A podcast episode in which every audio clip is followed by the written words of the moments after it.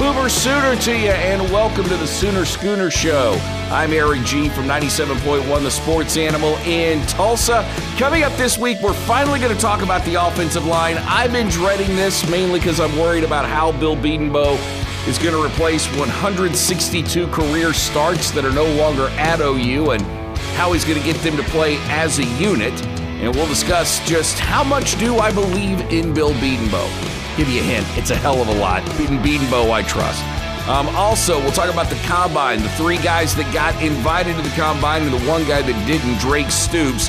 And should we be upset about the fact that uh, Drake Stoops did not get invited to the combine? Uh, the CFP Board of Managers is meeting to vote on whether or not they're going to do a 5 7 playoff format when the 12 team playoff starts next year. Also, ESPN putting up $1.3 billion for the exclusive broadcast rights. We'll discuss whether or not that's actually a good thing. And I'm starting to have some second thoughts about how good the OU basketball job is overall. So we'll get to all that today. Do me a favor, give us a five star rating, write a written review, take a screenshot of both, and send it to Pete Mundo at heartlandcollegesports.com. Pete will send you back a Heartland College Sports koozie. And of course, I'm asking you to follow along with this podcast, The Sooner Schooner Show, wherever you get your podcast. All right, so let's dive into this whole offensive line situation with OU because there's not a doubt that this is the biggest question the Sooners have going into this season. Because when you've got a quarterback in Jackson Arnold who's going to be a first time starter this year, you're going to have to do everything you can to protect the money, especially now that you're going into the SEC. And this is the one place or the one area that Sooner fans are worried the most, and as well, they should be However, it's not all bad news. Let's start with the good news concerning the OU offensive line, and that is this. There are three guys from the offensive line who got invited to the NFL Combine Tyler Guyton, Andrew Raym, and Walter Rouse. All going to the NFL Combine this year. And for Guyton, this is a huge, this is huge for Guyton. Look, it's big for them all, but really huge for Guyton because looked at the uh, NFL.com draft projections for the first three rounds, and they had Tyler Guyton going in the first round to the Houston Texans. That's big. Guy played right tackle last year, had to protect the blind side of Dillon Gabriel, who is a left-handed quarterback. he's pro- he's got certainly got the size. I mean, the guy is 6'7", 328 pounds, got a huge wingspan. I would think any NFL team that drafted him would look at him as a blindside type tackle. So whether he played right tackle last year, I think you could flip him to the left tackle this year and be just fine. And I'm sure Tyler Guyton's the type of guy that look, you want to play that. I call it the blind side tackle, just based based on the fact that you might have a left-handed tackle, but for the most part, it is left tackle. Everybody wants to play that. It's not just the glam position; it's the position that gets paid the most money in the NFL for a tackle. That being said, I don't see Guyton as a guy who's going to be as set in his ways as Orlando Brown was about, hey, I am a left tackle. I want to play left tackle and I want to get paid left tackle money. And I'm sure that worked out fine for him going to the Cincinnati Bengals, but I wonder just how much Orlando Brown misses playing with the Kansas City Chiefs and winning Super Bowl rings like Creed Humphrey is right now. By the way, congratulations to him, Blake Bell, and the other Oklahoma Sooners who helped contribute to Kansas City's latest Super Bowl victory. So for Guyton, this this is huge. If you're a projected first round pick, you need to go out and show like a first round pick. And what I'll be interested in seeing with him, and eh, with with him especially, since he is a projected first round pick, does he lift? Does he run? Does he do everything that is there on the docket to do for the combine, or does he slack off a little bit? And when I say slack off, I, I don't mean like be lazy. I just mean not participate in certain things because he doesn't want to get hurt or doesn't want to show them something maybe he's not as confident in. And I don't think the latter is going to be the case. It would be more of a case of injury that you decided not to do that. But I would always suggest if you can do everything at the combine, do it. Same with with Raym and Rouse. Go out and do everything you can, and then repeat all that at the upcoming pro day, which is right around the corner. I didn't see either Rouse or Raym picked in the first three rounds by NFL.com doesn't mean that they won't be drafted, doesn't mean they won't even be picked in the first three rounds. It's just not where they're projected to go right now. And Guyton seems to be that guaranteed first round pick because of his size, his arm length, the fact that he moves really well off off the ball, can take on can take on a you know take on a combination of guys that are that are coming at him. I see him with the least amount of proof here. This this is all about this is all about Raym, and this is all about uh, this is all about Raym, and this is all about Walter Rouse. They have to be the ones to go that can make the biggest leap by going and showing out. And as happy as I am for those guys, and think it's a tremendous thing for Bill Bedenbaugh, as soon as that list came out, if you were Bill Bedenbaugh, you should have been on the phone, and I'm sure he was, to every single kid you were recruiting, texting, calling, it doesn't matter. Everybody you're looking at for the 2025 class needed to know that you just put three guys into the NFL combine. And your way to get to the NFL, uh, the way to get to the NFL by playing offensive line is to go through OU because Bill Bedenbaugh is the best offensive line line coach in the country. And if he's not, find me a better one. Find me a better one than him because the guy just tends to work magic in getting offensive lines to work together, which is probably why I'm not as worried as some people are concerning OU's offensive line this year. Now, if you were to just simply look at the fact that OU was losing 162 career starts, Three guys are going to the NFL. You had guys leave by the NIL. You've had uh, you've had transfers happen, and now you've got a whole bunch of underclassmen, and you've got some transfer guys that Bedenbaugh has to get to work has to get to work together as a unit, and he's only got the spring and fall camp to get that done. That's not a lot of time because most offensive lines, if they're going to work together as a unit, they've played together for a while your returning starters. They've already have that built-in chemistry. There's not a whole lot that they have to learn, either terminology wise, scheme wise, whatever the situation is. It's just easier to, to, to plug and play that way versus getting transfer guys or having underclassmen do it. And it's one thing to be an underclassman because you've practiced, you've been around it, you're still in the program, you've seen it on film, but now you've got to do it in a game. And that becomes a whole different situation. And I start to look at what'll probably happen here. One, Jacob Sexton probably starts at left tackle, 6'6, 320 pounds. That, that I, I think is a gimme. He's also a guy that's been in this program. Troy Everett, the transfer from App State, uh, we've I've seen him on the Ourlads depth chart start at left guard. I've heard people talking about him starting at center. I would think it's more center than guard. And then you've got the Brown kid out of Michigan State who transferred in.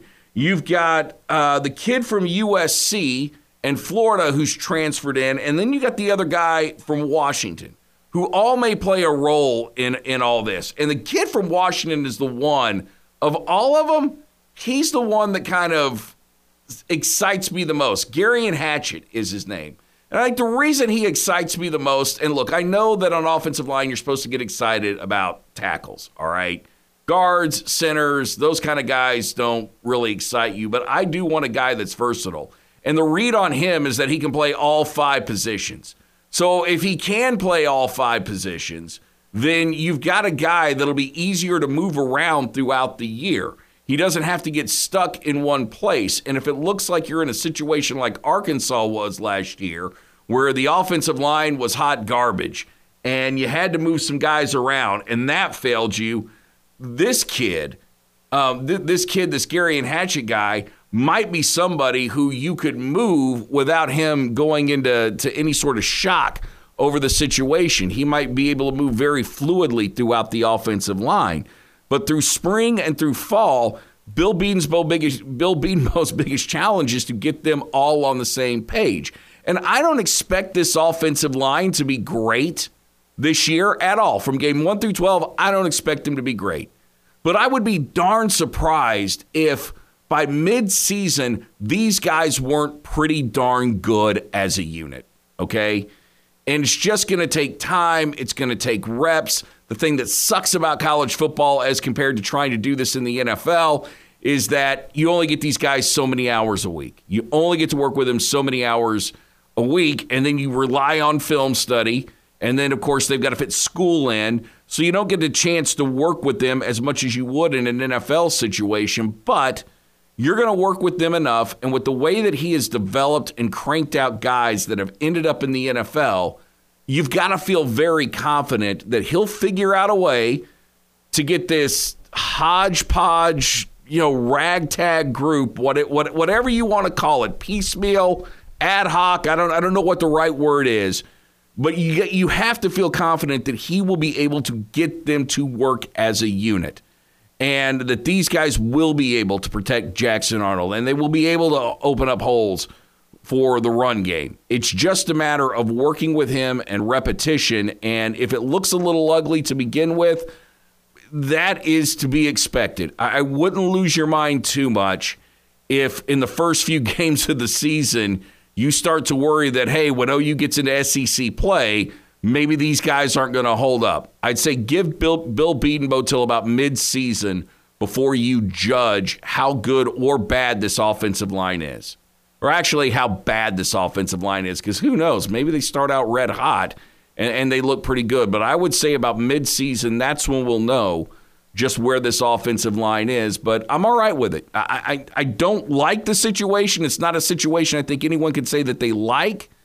But when you have a coach you trust and a guy that's widely considered to be the best at his job or one of the best in the country at his job, you have to feel like you're going to have a lot more success. Now, we mentioned the combine earlier, and I told you that Drake Stoops did not get invited to the combine. Not a big shock for me uh, at all. One, because he wasn't invited to the Senior Bowl. If you get invited to the Senior Bowl, I wouldn't say it's necessarily automatic, but you get invited to the Senior Bowl that would have been a really good indication that he's going to the combine. Because he did not get invited to the Senior Bowl and he's playing in the East West Shrine game, I kind of had the feeling that he probably wasn't going to get invited to the combine. But again, it's one of those things that if you're mad about it and you feel insulted because you like Drake Stoops and he's a hard worker and he's that type of kid that just makes the tough catches, does all the dirty work, whatever. I would say to I would say to you this He's got pro day, he's got individual workouts. There's going to be times and places for him to get in front of NFL scouts. And one thing that Drake Stoops has going for him is he's the type of guy that will probably do anything you ask him to do on the field. So playing special teams wouldn't be a big deal to him. He'd probably be more than glad to play special teams to get a shot at the NFL. Being on the practice squad, I know it's not ideal and it's a week to week contract, but when you're on the practice squad, all it takes is somebody getting hurt or you doing a good enough job that another team comes along and decides to sign you and elevate you to the 53 man roster. I don't know where he necessarily fits in in the 53 man roster. To me, he's a little undersized. Um, great hands, tough, got good speed, and he's a guy that's got a knack for making big plays when they count. But can he hold up in the NFL? That's my only question is can he hold up in the NFL? If I were a GM, I would have no issue bringing him into camp. I would certainly bring him into camp. Would I draft him? In a late round, yes. Uh, we're talking about a fifth, sixth, seventh round situation where maybe somebody I wanted was off the board and if I liked him and had him on there and saw it as a low risk, high reward situation, yeah, I'd probably draft him. Fifth, sixth, seventh round, somewhere in that. And fifth's probably going high. You're, you're talking maybe sixth and seventh round. And I'm not saying that to put him down, but I do get the feeling that he's probably going to be an, an undrafted free agent. And that's how he works his way into camp. If this guy actually isn't on a practice squad at bare minimum, that would shock me because he's just too good. He's just too good of a player not to get a shot to play somewhere in the NFL. But I would not be all that upset over it.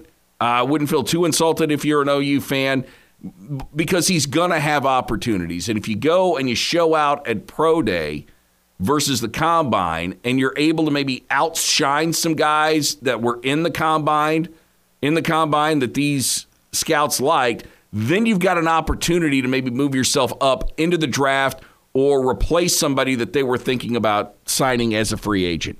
But I like Drake Stoops. I like him a lot. And when he didn't get invited to the Senior Bowl, to me, that pretty much told me that, that he was not going to get invited to the combine. But I don't see see it as an all is lost situation. Kind of like OU basketball.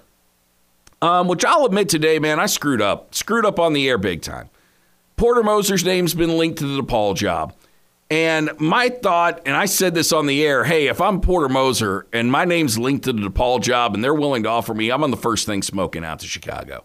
And it gave some pretty good reasons. One, you're in DePaul, you're you're at DePaul, you're the big man on campus. Okay. OU fans don't care about basketball as much as DePaul fans. You got to. By the way, Paul DePaul plays in a 10,000 seat arena, and they're updating their facilities.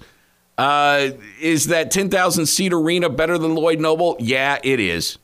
It is. It, it's a newer arena that's a multi-purpose arena. It's not on their campus. I don't think you really have anything on their campus because it's in the city of Chicago, but they are upgrading their workout facilities, which aren't anything close as to what OU has in Blake Griffin Center. And if, to me, if the money were the same, and I can be in a metro area like Chicago, this is what I was saying on the air, then I don't really have to have a recruiting budget. I can just go recruit kids in the metro area and ought to be pretty good. Plus, with the transfer portal, if I don't like them, I can get rid of them, bring another five in later. And what I didn't know is for OU at the time is moving to the SEC, does that damage OU's does that damage the OU job as a basketball job? Because the Big 12 is widely considered to be the best conference in America.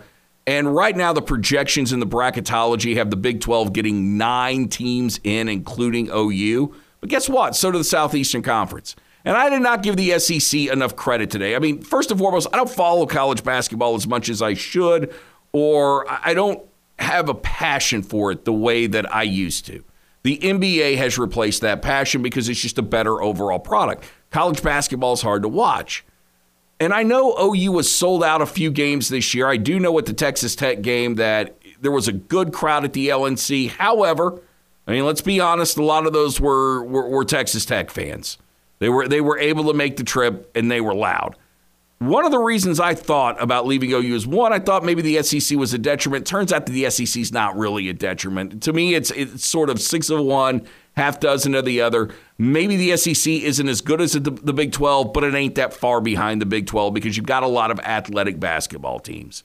And if you're going to get nine in this year, what that does for a coach like Porter Moser or anybody else with the OU job – it means that if you finish in the top five, or I guess in this case in the top nine, you're going to get more consideration than just about anyone else. The big East where DePaul is is only projected to get about four in. And DePaul's certainly had their moments. My big question about the OU basketball program, and it's still a big one to me today one, what are you going to do about the arena? Because the Lloyd Noble looks awful. And it did embarrass me today when I looked at this arena that DePaul is playing in and is a few years old. I'm like, man, that looks better than OU. That's a 10,000 seat arena. That's a multi purpose arena. They use it for other things. It's like, man, that's just, it's kind of embarrassing. It's better looking than the one at OU. You've got to figure out what to do. And I do not think an off campus arena in the north part of Norman is the answer. I don't believe that that is going to draw any more people from Edmond than what already come to OU basketball games. I believe that you've got to start with the students. You've got to build them, turn them into OU basketball fans. And if they stick around here after school, then they're the ones that come back and go to OU basketball games, which tells me McCasland Fieldhouse is probably the best place to play. But from everything that I understand, it's just really not up to par. So you're in this bit of a quandary where you're you're going from one you're going from a great conference to a very good conference or a really good conference, however you want.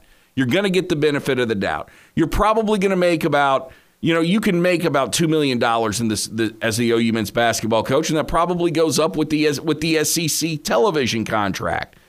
So it's not a bad job. The question I, you know, and the question I have is, you brought some money into the school, not anywhere close to what football, but you were about even with softball. So where does that leave men's basketball? What is the passion meter for it? If you're a coach in a place like New Mexico, is OU attractive? At one point, it was. It was a better program than New Mexico, but New Mexico's got a $60 million arena, seats 16,000 in it. They'll show up if you're winning and pack that place out. It doesn't matter if you're competing for Final Fours because, hell, they've never been to a Sweet 16. So it just comes down to what you want as a college basketball coach. You know, you will offer you stability, it'll offer you a decent living. They may never update or figure out the arena situation, and you're not consistently going to get sellout crowds. But for the most part, you should be able to get good athletes and you should be able to win. So that makes it what I would call about a B plus program. At one point, I thought it was kind of undervalued. Now I'm kind of looking at it going, man, if I'm at Wichita State, do I take the OU job? At least Wichita State, I'm the I'm the BMOC, but still, yeah, moving to the SEC, and if I can finish mid-pack SEC, that gets me to the NCAA tournament, and that's all anyone really ever wants. All right, college football playoff board of managers, they're expected to vote on February 20th on whether or not they're going to go to a 5-7 model for the playoff format. This means five highest ranked conference champions, seven at large team. One of the reasons OU moved to the, the SEC was because it looked like it was going to be this format. The problem I have with this format is because you don't have a power five anymore, you only have a power four. All right. I guess theoretically you've got a power five because the Pac 12 still technically exists with the two teams, Washington State and Oregon State, but you don't really have a Power Five. It is a Power Four. This leaves the door open for a group of five school to get in over somebody like Oklahoma, which would have happened this past year because stupid Liberty was the highest ranked non Power Five conference champion. They were one of the highest ranked conference champions. They would have got in over OU. Do they deserve to be there over OU? Hell no. They're Liberty. Garbage school and a garbage conference. They don't deserve to be there at all. And that is one thing that the meeting of the SEC and the Big Ten needs to get accomplished is that I'm sorry, if, and if this sounds cold and heartless, I don't care because it's the truth. And the truth that I care about is the truth that benefits OU more than any other school. You've got to ice out the group of five. You have to. You have to have what you need is four plus eight. That needs to be the model. Four highest ranked conference champions within the Power Four, eight at large. If there's a group of five that's deserving, great. If not, oh well. No big deal. Because the last thing I want to see is OU get ousted because of Liberty. Now we can always say, hey, if that's going to happen, OU play better. And I would think being in the SEC, if you finish 10 and 2, you're probably getting into the college football playoff. And while there's no guarantee that OU is going to get in there next year, if they have the same record next year as they did this year, yeah, they're getting in. Being in that SEC helps. But just in case they are on the bubble and you start looking at the five highest ranked conference champions, and you've got the Power Four, and then all of a sudden, you know, somebody like uh, Wyoming is rated 25th. Okay, they're a conference champion, and OU is not, and OU is ranked 12. Then I guess Wyoming jumps up and takes that spot. I don't, I don't like it, and I know why they're doing this because they want to keep the group of five engaged because they want the group of five on. The Power Five wants group of five schools on their schedule, so the SEC can have sandwich games. And so you can get some wins early in the season. But to actually help out the group of five, that's certainly not what the Power Four is interested in.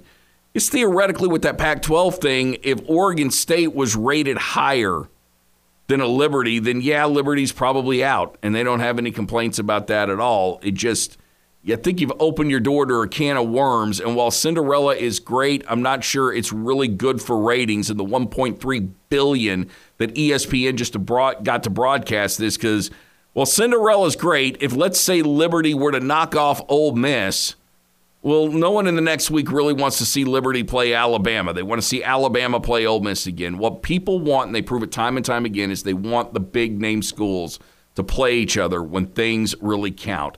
Cinderella's great for the first two days of the NCAA tournament, not so much for the finals. That wraps up this week's episode. We'll be back next week as uh, we'll talk about more of the bigger topics surrounding college football and surrounding OU. We thank you very much for listening. May God bless you and your family. As the great Jackie Moon always says, everybody love everybody, or everybody love everybody. And to quote Rock and Roll Hall of Famer Don Cornelius, love, peace, and soul.